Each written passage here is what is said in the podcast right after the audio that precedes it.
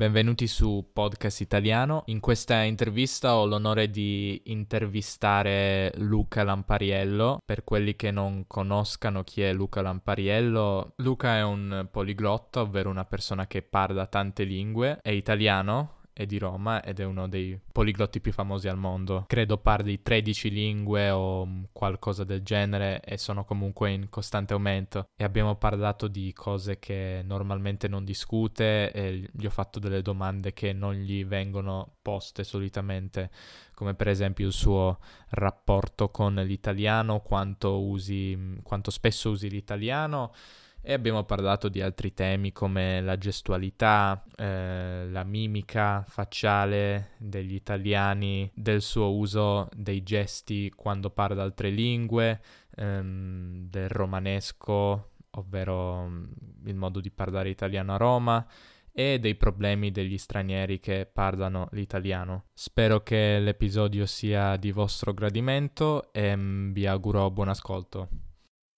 Ok, ciao Luca. Per me è un onore averti qua su Podcast Italiano perché tu sei forse in Italia sei la persona più conosciuta nell'ambito delle lingue. Tu parli spesso, beh, anche in altre lingue e delle lingue in generale. Uh, per oggi volevo parlare, uh, dato che siamo entrambi italiani, volevo parlare in italiano e dell'italiano. È una cosa che mi interessa è che ruolo ha l'italiano nella tua vita quotidiana. Io so che vivi vivi con, con, con, degli stranieri che frequenti stranieri e che questa è una grande parte della tua vita. Come usi l'italiano? Allora, eh, innanzitutto grazie per la domanda perché eh, è una domanda che non mi fa quasi nessuno, nel senso che tutti mi fanno le domande su come imparo le lingue, ma nessuno mi ha mai chiesto come, eh, che rapporto ho con la mia lingua madre. Quindi ti ringrazio per la domanda interessante.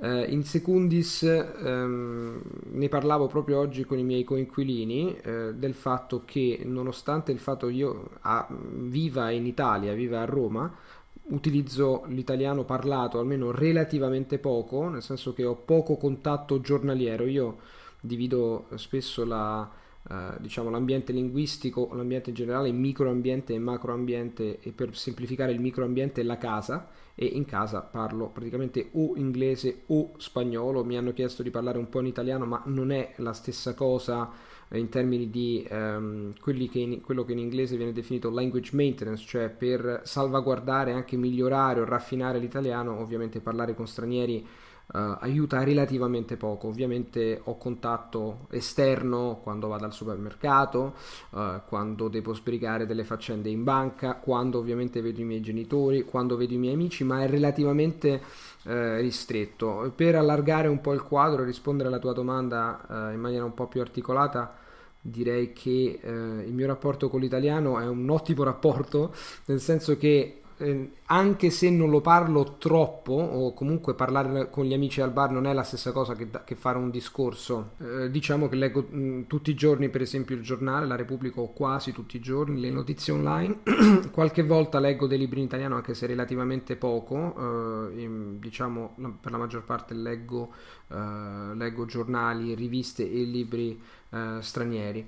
Per concludere, per, per, per, rispondere alla tua domanda, direi che adesso come adesso, siccome sono eh, un language coach, cioè lavoro come eh, diciamo istruttore o coach linguistico, parlare l'italiano ad un livello particolarmente raffinato non mi serve, Uh, mentre eh, 4-5 anni fa invece era tutto completamente diverso perché quando andavo a scuola di, uh, di interpretariato a Parigi una delle cose che si richiedeva di più um, era proprio la conoscenza, la padronanza uh, della lingua italiana, cioè della propria madrelingua. Può sorprendere, ma in realtà un interprete, soprattutto se ha lingue passive, cioè lingue che ascolta, che capisce e deve restituire il discorso nella propria lingua madre, la, le lacune più grandi della maggior parte degli studenti risiedono non tanto nella conoscenza delle lingue straniere quanto nella conoscenza della propria lingua madre, perché eh, è difficile, molte persone danno per scontato la propria lingua madre, ma esprimersi a livelli eh, elevati, a restituire discorsi di natura politica, economica, uh, e in un linguaggio più articolato e complesso è molto più difficile e mi sono accorto delle, forse non delle lacune, ma ricordo con chiarezza che la mia professoressa mi faceva notare Uh, non so se a torto o a ragione, delle mie lacune in termini di registro, cioè mischiavo delle parole di registro basso con registro alto, questa era la...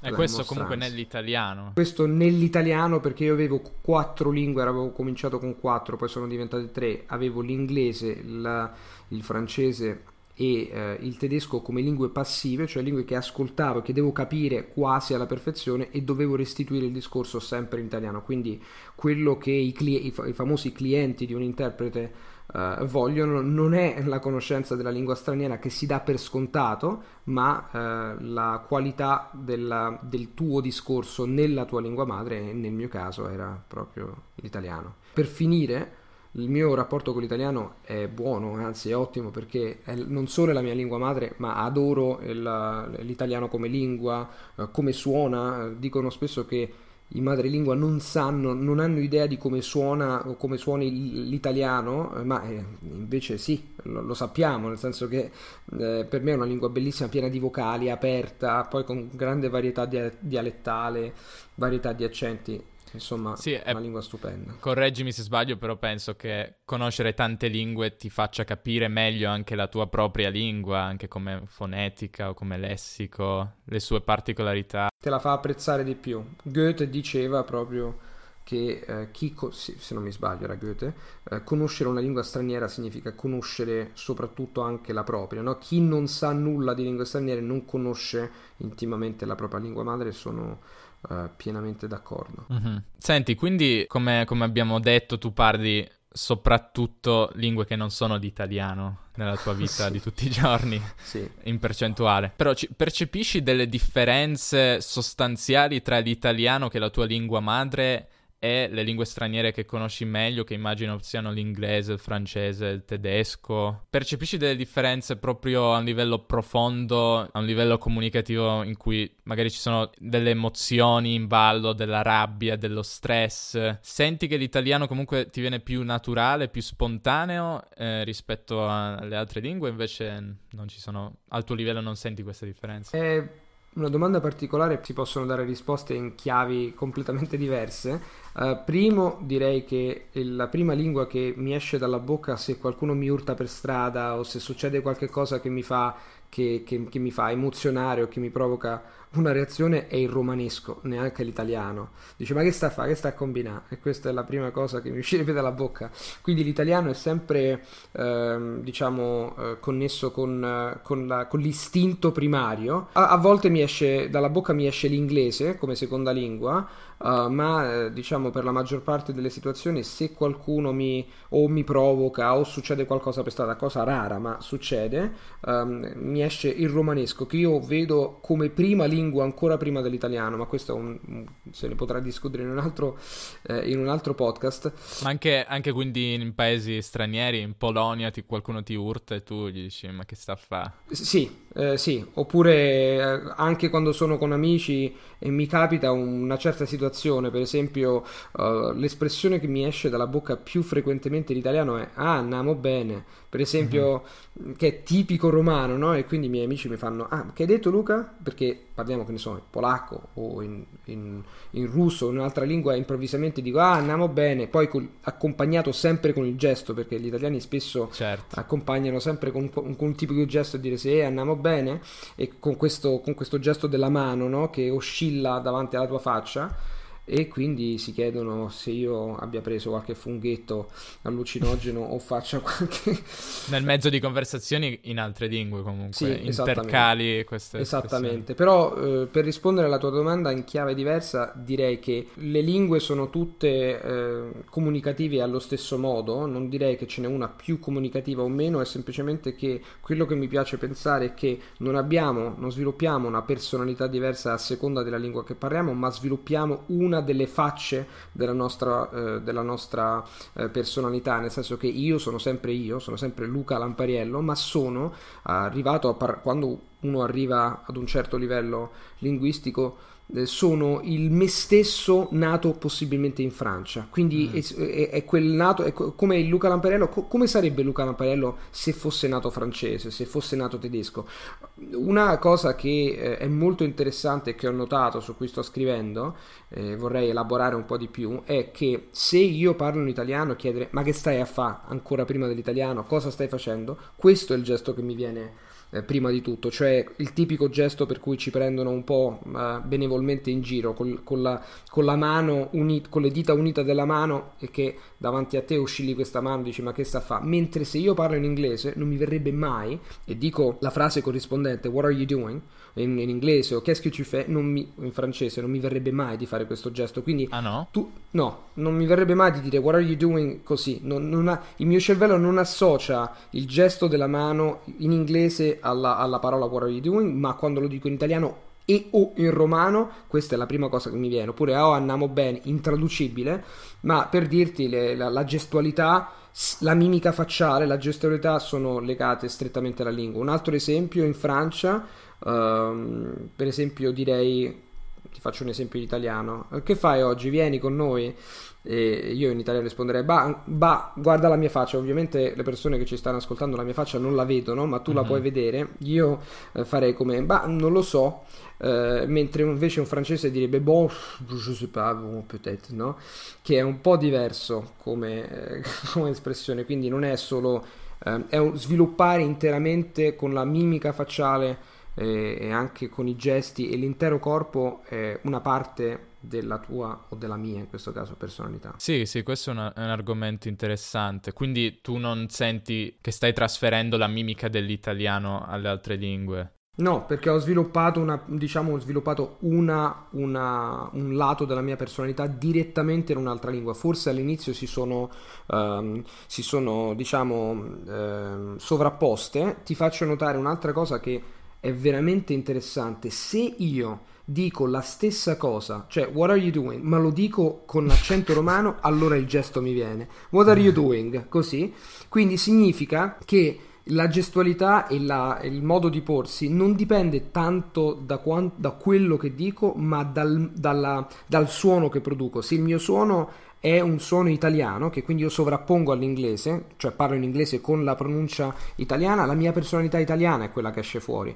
Il messaggio è what are you doing detta all'italiana, mi viene da, mi viene da pormi mm-hmm. in italiano, quindi eh, la, la, lato della personalità preponderante è l'italiano attraverso il suono, ma non tanto attraverso le parole. È come se la fonetica, l'intonazione e la gestualità fossero tutte in una stessa sfera. È, è come se immaginati eh, una radio, quindi le frequenze, e quindi ad una certa frequenza corrisponde un certo tipo di intonazione, un certo tipo di fonetica, diciamo generale, e in più un certo tipo di gestualità, mimica facciale e eh, atteggiamento generale. Sì, è vero, anche, anche, a me capita la stessa cosa quando parlo inglese cercando di imitare un accento italiano, mi accorgo che proprio inizio a fare gestualità che non farei nemmeno io quando parlo italiano perché normalmente non faccio magari tantissimi gesti come l'italiano medio, però proprio mi viene da fare gesti molto esagerati e molto stereotipati anche, quindi... Sì, magari tu sei torinese, quindi anche questo è un altro discorso su un altro, su un altro piano, ma immagino che torinesi e romani siano diversi da vari punti di vista, no? Sicuramente, sicuramente. Però sempre italiani siamo. Ecco. Cambiando argomento su, sull'italiano appreso dagli stranieri, tu hai mai insegnato l'italiano a qualcuno? Immagino che tu abbia avuto modo o di parlare italiano, non so se proprio insegnare in modo più formale l'italiano a qualcuno. E quali sono le difficoltà che gli stranieri hanno. Magari se puoi dirmi, non so, le difficoltà di, non so, uno spagnolo, qualcuno che parla una lingua romanza rispetto a qualcuno che parla lingue slave o inglese. Allora, ehm, sì, per rispondere alla tua domanda Lavoro come coach da 5 anni, il primo studente che tutto, stavo ripensando ai casi della vita, tutto torna, primo, perché adesso sto studiando ungherese, il primo studente è stato ungherese, ti premetto che diversi madrelingua, cioè diverse li- per parlanti di lingue diverse, hanno problemi diversi perché le lingue sono sistemi più o meno distanti, quindi lo spagnolo è molto più, è molto più vicino come sistema all'italiano di quanto lo possa essere, uh, non lo so, un, un russo, uh, ma alcuni sono, diciamo, interessanti perché su, nella gamma di problemi alcuni problemi sono generali, cioè la maggior parte degli stranieri hanno un certo tipo di problema con l'italiano perché l'italiano ha certe caratteristiche, altri sono soggettivi e dipendono dalla lingua madre del, di colui, sta, colui o colei che sta apprendendo l'italiano. Um, per essere un po' più precisi, i problemi che trovo, come che ho riscontrato come language coach, cioè come coach linguistico, sono sostanzialmente il problema più grosso è l'intonazione, senso che l'italiano ha un'intonazione, l'italiano standard è, eh, io chiamo l'italiano in generale, l'intonazione italiana è come un'anguilla, è impossibile impossibile prenderla anche per anche noi stessi, gli italiani. Pochissimi parlano con un'intonazione perfetta, un italiano puro.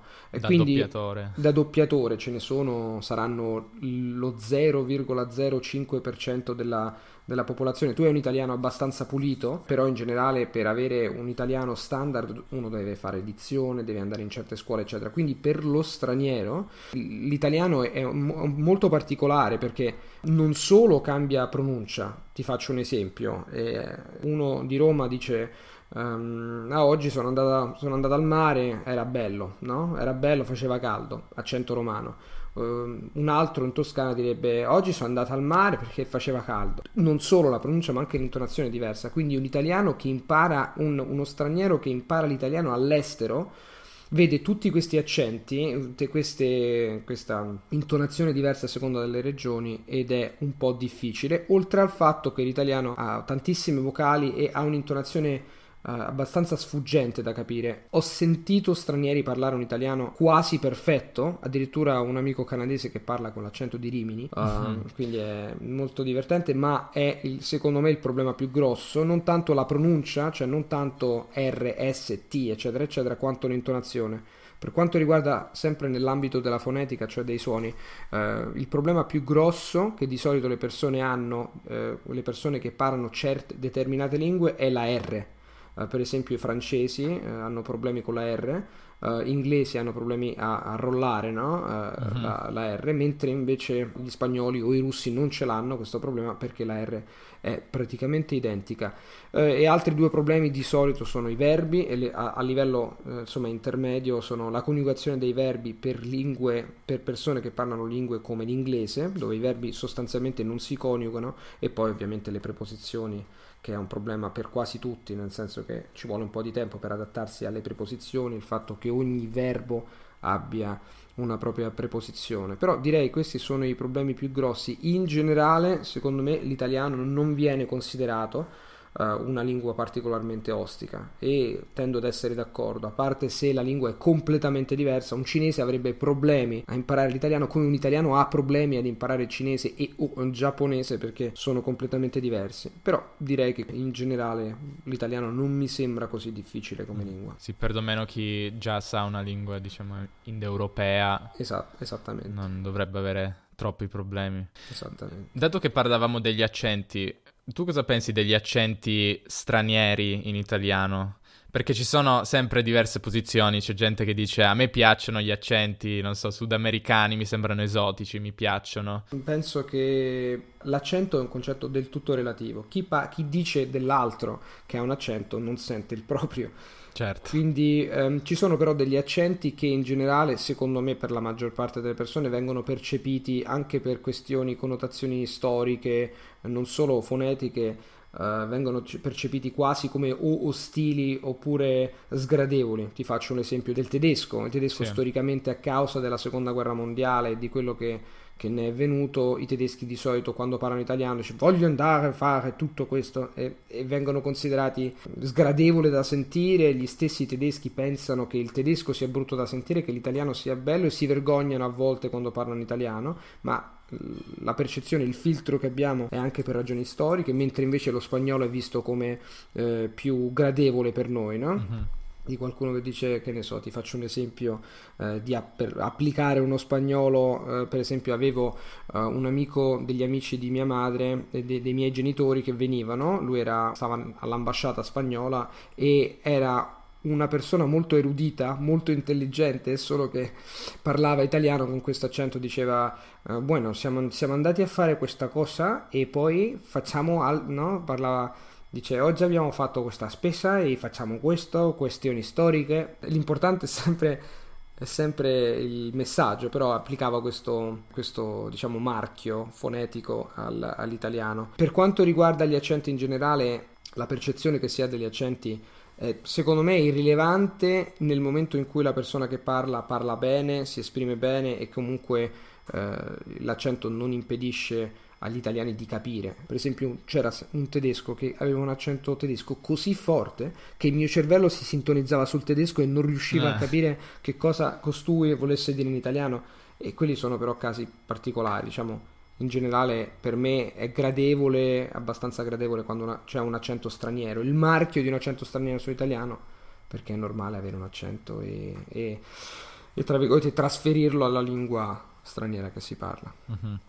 Interessante. Poi più sugli accenti e anche sui dialetti, però italiani, magari parliamo in un altro episodio, però sì, è un argomento molto vasto e molto interessante. In conclusione volevo chiederti quali consigli puoi dare, anche molto generali, sia relativamente proprio all'apprendimento dell'italiano, magari qualche consiglio, non so, che ritieni sia fondamentale per qualsiasi nel, nell'imparare qualsiasi lingua. Allora, sarò breve, ce ne sono migliaia di consigli da dare. Diciamo i, i più fondamentali, i più importanti. I più importanti sono sostanzialmente tre, nel senso che la prima cosa da fare è sapere perché si impara l'italiano o si impara una lingua. Io divido di solito uh, le motivazioni o le ragioni per imparare una lingua in due categorie, una ragione o le ragioni estrinseche ed intrinseche.